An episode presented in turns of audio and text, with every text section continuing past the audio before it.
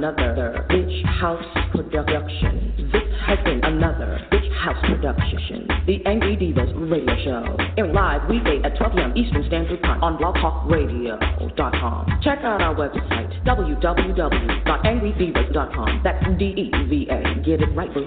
This has been another Bitch House production. The, the Angry Devas Radio Show. The Bella Boston, the Angry, the Angry, the Angry.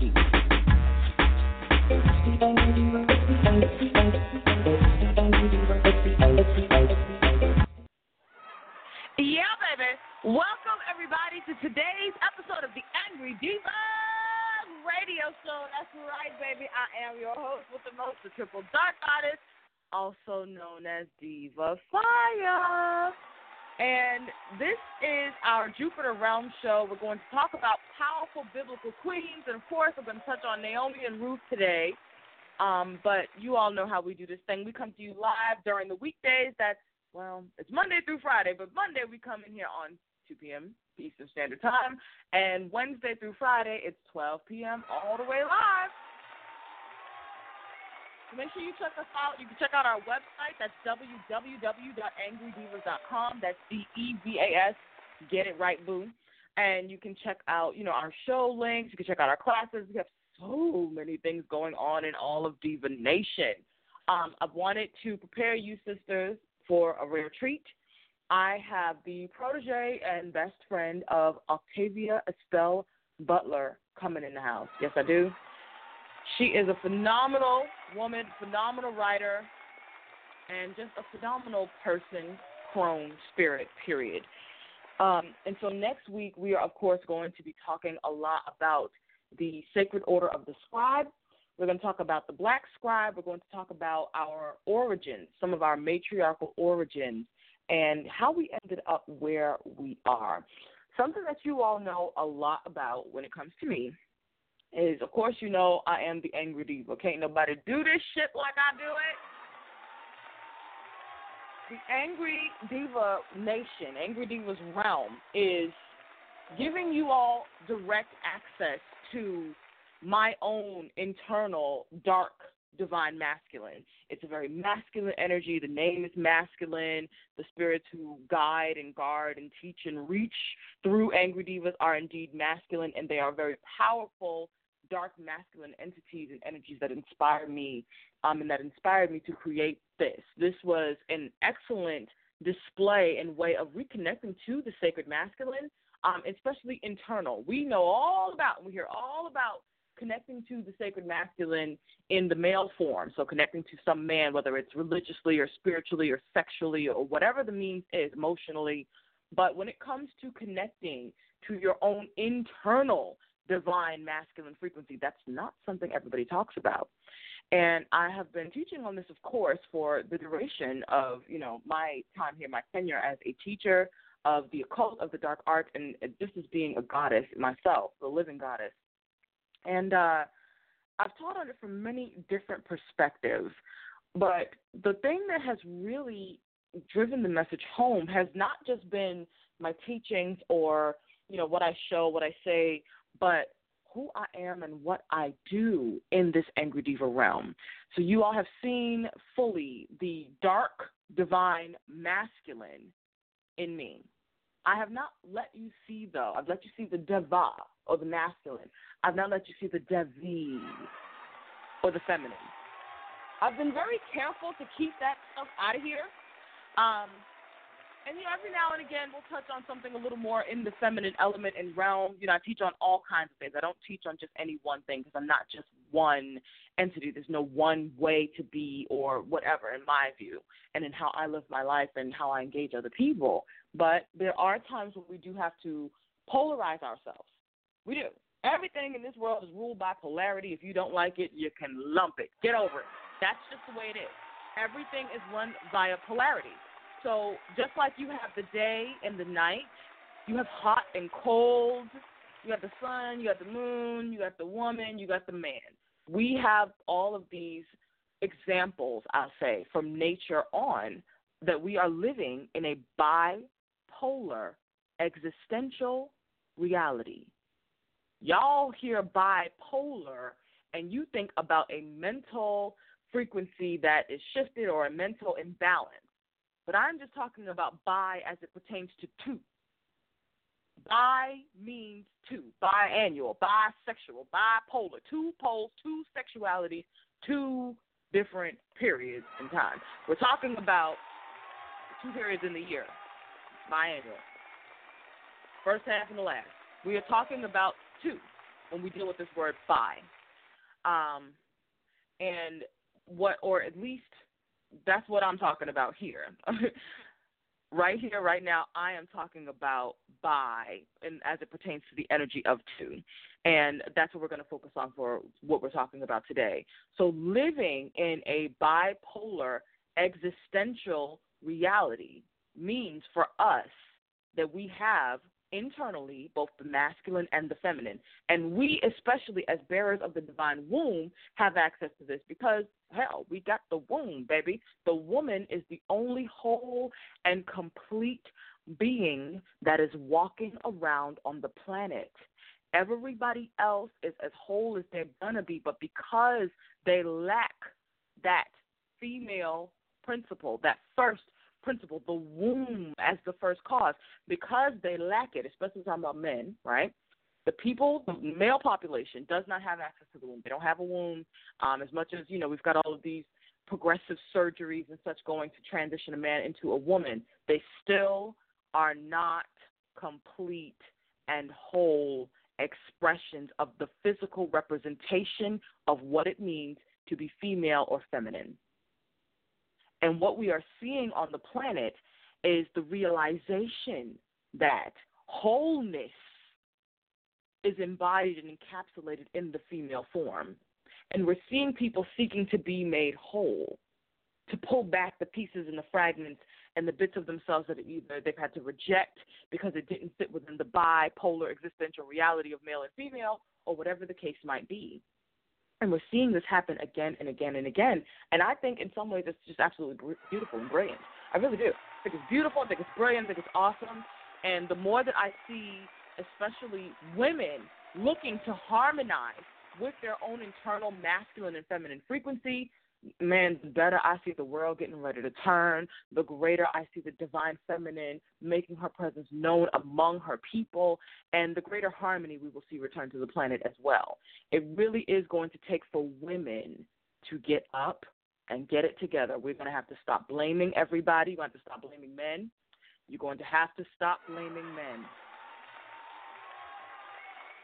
Now, the children of lesser gods can blame men because they will never be God, and that's okay. But those of you who are calling yourself after being God, you're called to a higher standard and a higher account as well.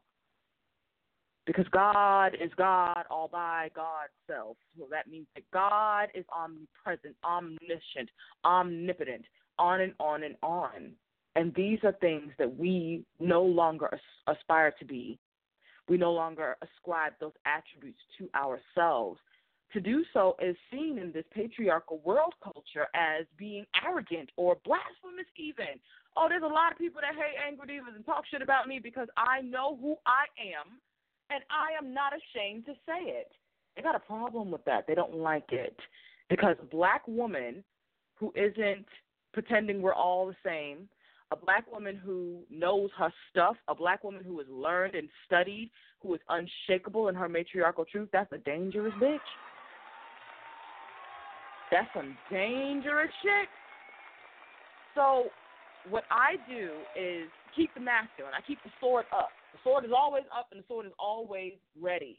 And that can be confusing to people sometimes, especially when you see it coming from a woman. And from a woman who is black and from a woman who says and shows that she loves black women and black womanhood and womanhood, period, as much as she is willing to hold black women and womanhood, period, accountable for their role in the destruction of not only the matriarchy, not just the woman and the child, but of all living things. the way that we live is very disjointed. It's disconnected from nature. It's disconnected and disjointed from our nature. And the more work that we do to bring that reality into some form of harmony, um, even just admitting to it and being willing to ask ourselves questions so that we can learn more and develop ourselves along the way, it's very, very powerful stuff. Your questions are supposed to lead you on a journey somewhere. And I don't think that we women are asking the right questions. We're asking questions. We're not asking the right questions. The right questions should be bringing you um, into DNA explosions, into greater awareness of yourself, and into greater awareness of not just your power, but your purpose. What is your purpose on this planet? It has to be something more than the domestic and sexual services that you can, will, or won't provide to men and their legacies. There has to be something more that defines you as a woman, as a female, as the feminine than that. And that's what I am here challenging us to do. That's what the lesson, even of Angry Devas, has been for me. Learning greatly how to channel, tap into, and be comfortable with standing in the masculine, in the divine. Not the toxic masculine who exists just to keep the feminine beaten and small enough to fit into his patriarchal world. So now she's wounded, hurting, jacked up, forgot who she is, lost access to her power and her gnosis, and he likes her that way. The diminished, the toxic masculine likes the feminine to be wounded.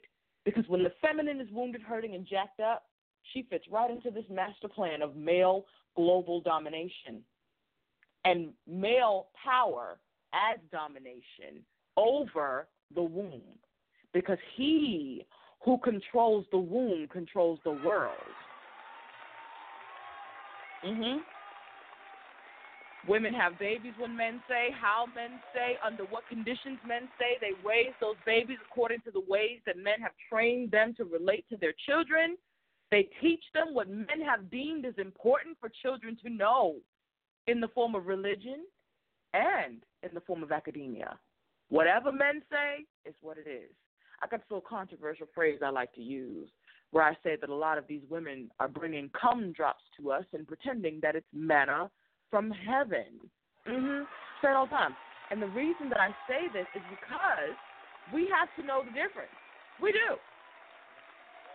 You got to know the difference between manna from heaven, which is sustaining, it's food, it's sustenance. It was created to sustain and maintain you and something that was not created to sustain and maintain you. I don't care how much the scientists try to tell you that sperm is protein, it's not food. I don't want it in my body. No thanks. and I want us to come away from that sort of thinking. So, all right, let's go ahead on and talk about Naomi and Ruth now. I know y'all have heard enough from me. Um, I said to you that today we were going to be talking about Ruth and Naomi, and uh, I think I'm going to stick to it. I guess I could stick to it. Yeah, I think I'll stick to it. So this is one of the stories in the Bible that has been very interesting for me throughout my development. Um, as, you know, just as a woman, um, of course, you all know my history. I started out as a Christian. Um, I was, of course, taken into the church and raised to be um, a believer in and follower of Christ. And my my origins, my earliest life memories involved the black church it involves, um, you know, our customs, our spiritual customs, and even asking questions about those things and trying to figure out where I fit in. You know, it was kind of hard to to find, I guess, a place for me, even in studying these women in the Bible, which I did extensively. Um, I remember asking all of the elder mothers in our church to, you know, get, let me know what scriptures who were the women of the Bible? Tell me about them. Um, and not just the main ones, not just Mary, mother of Jesus, and Elizabeth, her cousin, and them. Okay, not just Lilith and Eve and them, not just you know Hagar and Sarai, but the witch of Endor. Why was Naomi such a big figure in Ruth's story? Who the heck was Deborah? Deborah in the age of the patriarch, the raping, murdering, genocidal patriarch that we call the Christian in the Bible. How was Deborah able to be the judge, the only female judge mentioned in the Bible. How did that happen? These were the things that intrigued me and interested me. And so one of the things that I remember during my study and, you know, all of my looking into things is being very interested in Naomi. Naomi had two sons. Those two sons got married to women. Both of those sons died for whatever reason and purpose. We're not going to get into it. We only got five minutes on the clock. Both of her sons died, so now she's not only widowed, but she's widowed. Um, she's got no sons, and her daughters-in-law are also widowed. So Naomi starts to coach Ruth the way that so many of our mothers have coached us in the art of mate selection. Some of your mothers did not coach you, and I apologize to you for that. She's done you a great disservice, but look, you can stay stuck and focused on that, or you can choose to align yourself with people who know more. I do all kinds of readings on um, in the areas of love and romance and such, relating and mating. And so invest in yourself, honey. You can learn something different, and you can make different and better choices that yield the kind of result that you actually want. So Naomi prepared her daughter. And I'm going to talk about Ruth in particular. The other one, we'll talk about her another day. She told Ruth exactly what to do to get the attention of Boaz.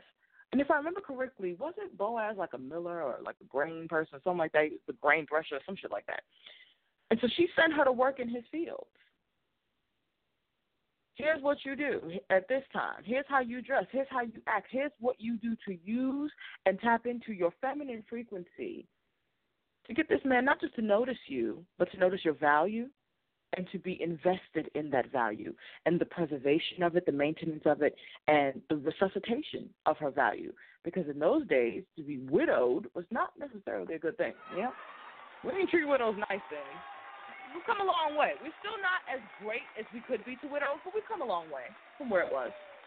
And so Naomi was instrumental in passing on the lessons of the matriarch to her daughter Ruth. Although they did not come from the same house, they were not blood relatives. Ruth married into her family. Naomi still acted as the matriarch. She still behaved according to what her title and authority was, whether that title was given to her or it was just her natural office by her anointing and not by any appointing. Naomi definitely did her duty to teach those women how to preserve themselves, how to get themselves protection, proper protection in the form of, you know, a husband, in the form of someone who would be a provider, in the form of someone who would be the father of her children, and a spiritual guide and leader, and all of this here. And something that I see a lot of in the Christian world is preachers saying shit like, wait for your Boaz. Let me tell you something. Ruth didn't wait. Naomi didn't wait. They were not in there at the side of the road in front of Boaz's house, smiling at him as he went off to work every day. Those women were crafty. They got to work. They organized and developed a strategy and a plan, and they executed it. And that is how Ruth got Boaz. It had nothing to do with waiting. It had nothing to do with waiting on the Lord to make a provision for you. These women were the Lord, and the Lord means the law. For those of you who are new to me and or just ain't been paying damn attention, the Lord, the only Lord, is the law. Whatever the law is, the law of nature, the law of spirit, the law of magic, whatever the law is, that is the only true Lord. So they weren't waiting on the law or the Lord. They were evoking and invoking the Lord or the law.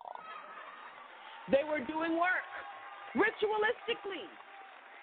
Ritualistically. I had a sister ask me about a ritual the other day, and she said, You know, is this a ritual? I said, Well, sis, why not?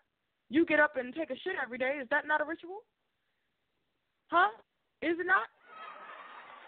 Every morning when you rise, you get up and you go to the bathroom and you release your bowels. You relieve yourself of all of the waste and all the things that no longer are providing sustenance to you. You've taken all of the value that you can from that thing, your body's broken it down and processed it, and now it is literally excrement. It is waste. It is something that needs to be removed from your body. It's no longer feeding you. It's no longer serving you. It has served its purpose. It has given up the ghost and died in your intestinal tract, and now it is time for it to drain out of your bladder. Everything in this world. That's everything in this life. Everything. What once served a purpose, when that purpose has been served, that thing is now dead and gone. And something new must be put in its place. Naomi had her sons go out and find queens and they married them. For whatever reason, those sons died. We won't talk about it here. Those women, that purpose that those men served in their life was dead and gone. They no longer had husbands. They could not call themselves wives. That part was now a, a form of waste.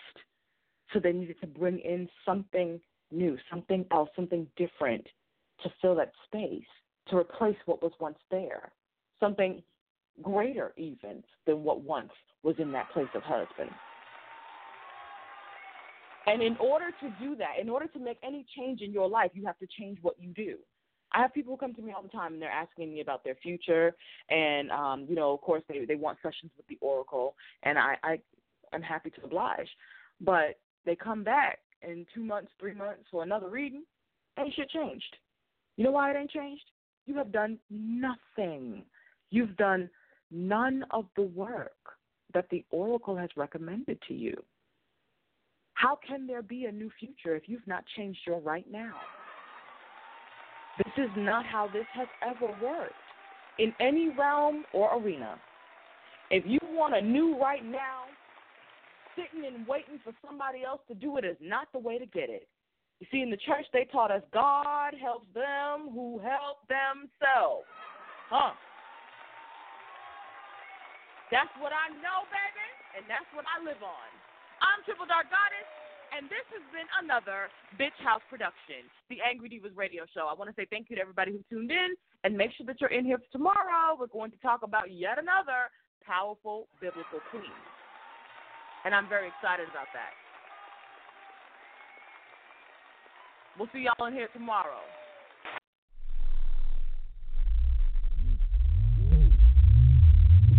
You